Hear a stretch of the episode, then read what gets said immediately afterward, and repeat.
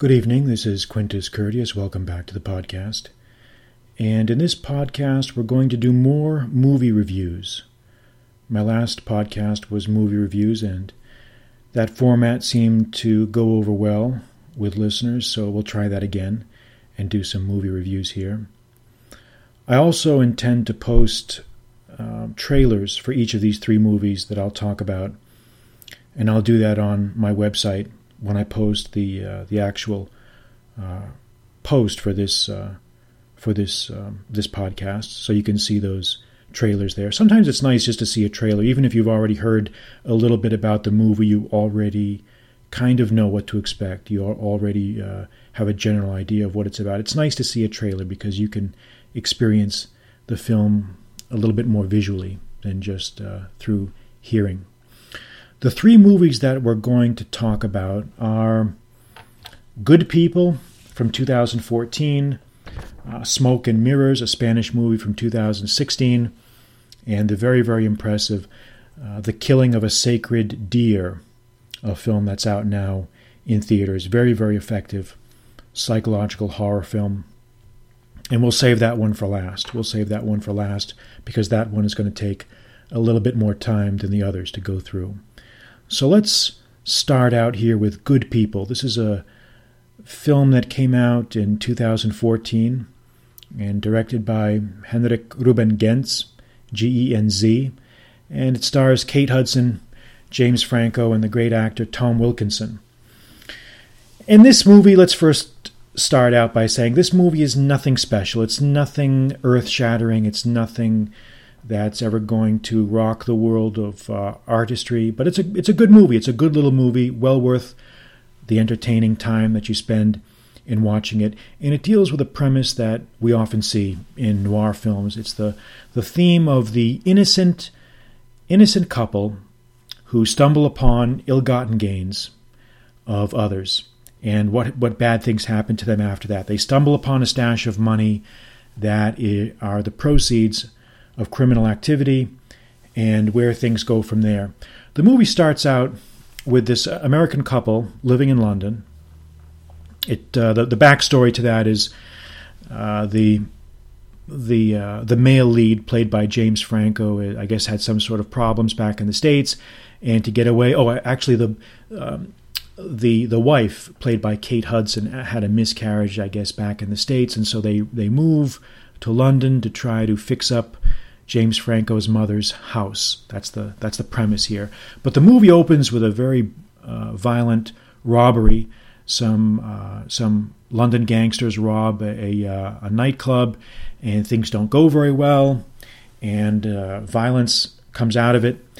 And what ends up happening out of that is the money taken from the robbery finds its way into the apartment of one of the perpetrators, and this is a guy who's a tenant of Kate Hudson and James Franco. And this guy dies, and they have to clear him out of the apartment. The two of them, the couple clears him and his things out of the apartment, and when they do that, when they are in the process of doing that, they come upon this stash of cash. And of course, this then presents them with the classic moral conundrum. What do you do? Do you turn in the money? Do you turn in the money? Do you call the police? Or do you try to keep a little bit of it for yourself? Or do you try to keep all of it for yourself? Do you try to lie low? See if the heat will blow over, and then see if you can spend the banknotes and to see if you're home free. So this is the moral conundrum. And as you would expect in every, just like in every noir film, the best of intentions of the protagonists always ends up producing bad results. And this is a very, very good example of that. So it's a very good movie. Again, there's nothing really earth-shattering here. It's a taut little noir crime drama. But, you know, I'm at the point now with movies where even if a movie is not that great, even if it's not anything to write home about, that doesn't really matter to me, because sometimes it's nice just to watch a movie, just to see some nice faces, to see some nice acting, some good acting, to see some interesting scenes, some nice scenery. I mean, sometimes it's nice, you know, especially when movies are set in Europe, it's nice just to see the city. And I know that sounds, I don't know, maybe like seeing movies for the wrong reason, but I'm not going to deny it. I'm not going to deny that sometimes I'll see a movie that's set in Paris just because I like to see Paris. I like to see the streets. I like to see the monuments. I like to see the landmarks. And same thing with London. You know, I've been to London a few times. It's nice to see cars drive around London. It's nice to see them hit the major monuments and say, I remember that. I remember when I was there. It's very nice, very nice. Yeah, same thing in New York City. You know, it's nice to see movies set in places that you've been at sometimes. So, nothing really Academy Award winning here, but that's okay. This movie is still worth seeing. It's still worth it. And it delivers, it does everything that it sets out to do. It delivers on its promises. So, you might want to check that out. All right. The next movie we're going to talk about is a Spanish film. And its title in its English release, or its release in the English-speaking world, was Smoke and Mirrors.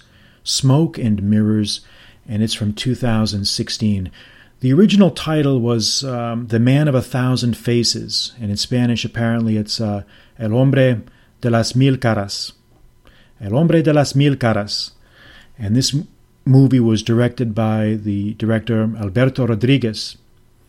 And it stars Jose Coronado and Eduardo Fernandes. And this movie is one of those might-have-beens. It's one of those great might-have-beens. And what I mean by that is it probably sounded like a promising project when it was being first written or explored or story paneled out. But it just doesn't come together. It falls very, very flat. And you're left with the feeling of, what the hell did I just watch here? What was this movie all about? Now, apparently this movie is supposed to be based on some sort of true story on some guy who fooled an entire country, some guy who was some sort of intriguing imposter type character who scammed various different people and did this and did that. But, you know, that may all be true, but at the end of the day, you've got to have a compelling storyline. You can't just rely on a lot of headlines from, you know, from the news. People want to see something more than that. Now, the basic plot here is supposed to be sort of this act of revenge by someone who used to work for the Spanish government, and how he kind of scams everybody.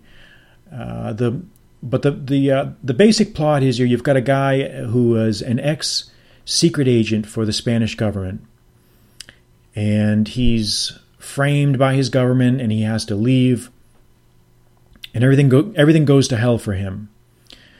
And eventually, he receives he's visited by a powerful Spanish police commissioner, who offers to give him some money to safeguard some money that he, as a police commissioner, embezzled when he was on the job. So that's the basic outlines here of the story. And I think the director wanted to make this movie sort of a clever kind of a Ocean's 11 story of international intrigue, where you had witty exchanges between various principals, and you had interesting international locations. And it just doesn't come off that way. What you really have at the end of the day is, you've got a bunch of middle-aged to elderly Spanish guys passing around briefcases to each other full of money in hotel rooms, in restaurants, old guys exchanging envelopes. And I think that's a good analogy. Old guys exchanging envelopes and briefcases in various different settings in Spain and in different cities of Europe. And that, my friends, does not a movie make. You've got to have more than that.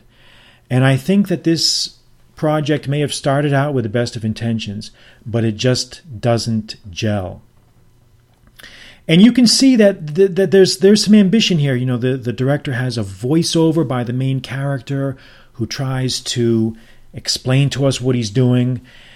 And then you've got these different intercutting of various scenes where money is being passed around. And the director presents all this stuff like it's supposed to be really important. We're supposed to really care about all this stuff. But at the end of the day, I just didn't care. I could not have cared less. And what's even worse is you've got no characters. You've got very little action. You've got no characters that you care about. There's no really women that have any role in this movie. Not that that's a necessity or anything, but there's nothing to kind of soften the effect of a bunch of guys chain smoking cigarettes and cigars and passing money around. It just looks pathetic, really, is what it looks like. And I'm sorry, but this is a movie that I'm not going to be able to recommend. See it if you must. If you really like this sort of thing, fine, but I have to say that this was a big disappointment. All right. And this next movie, though, is no disappointment. In fact, this is one of the best horror films I've seen in a long, long time. And this is none other than The Killing of a Sacred Deer, which is in theaters now, in select art house theaters now. The director here is Yorgos Lanthimos, a Greek director.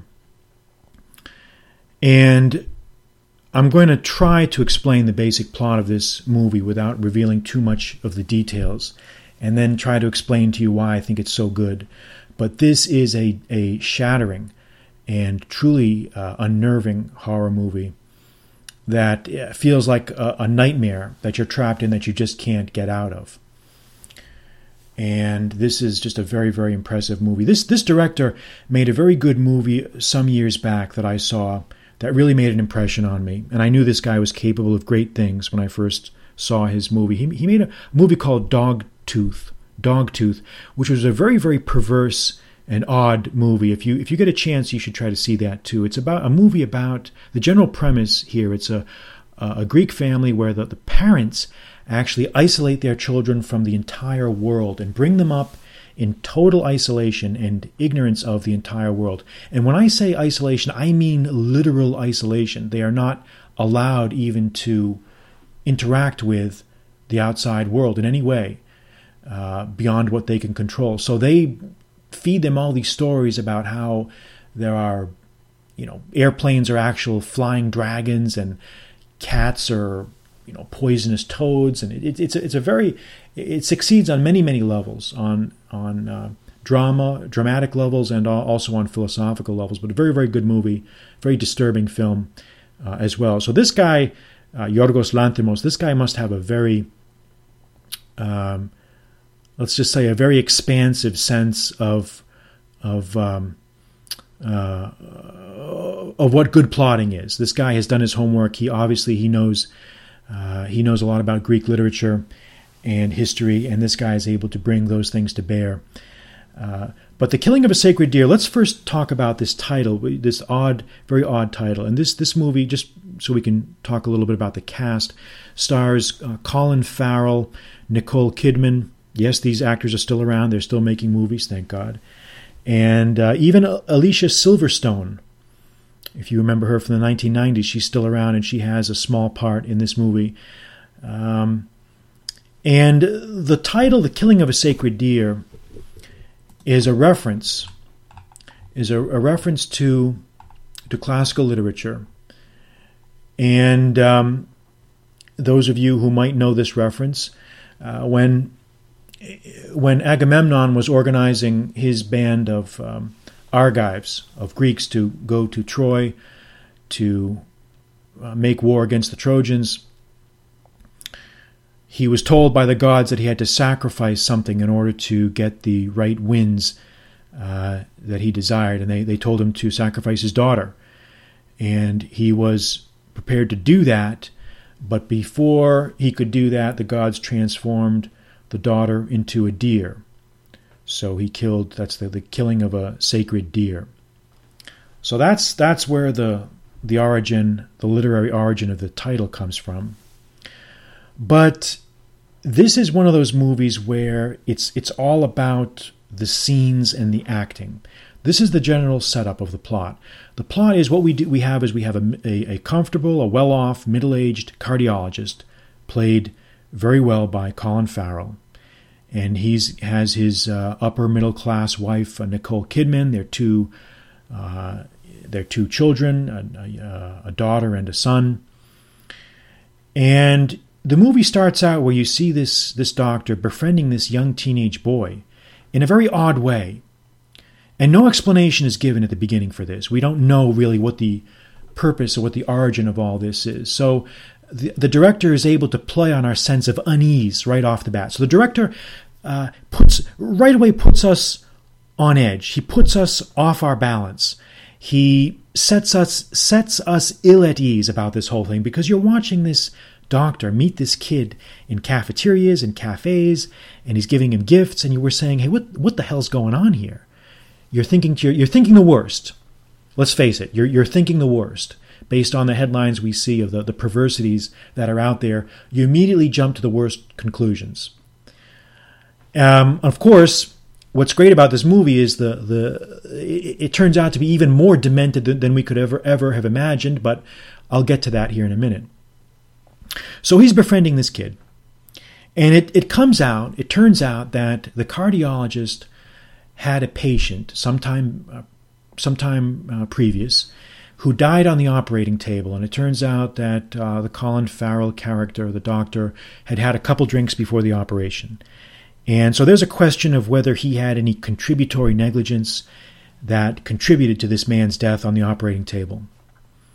All right, so that's the general setup. So I guess out of a sense of guilt, and obligation, he somehow tries to make amends by befriending this kid and by bringing him into his family circle, about inviting him over the house for dinner and somehow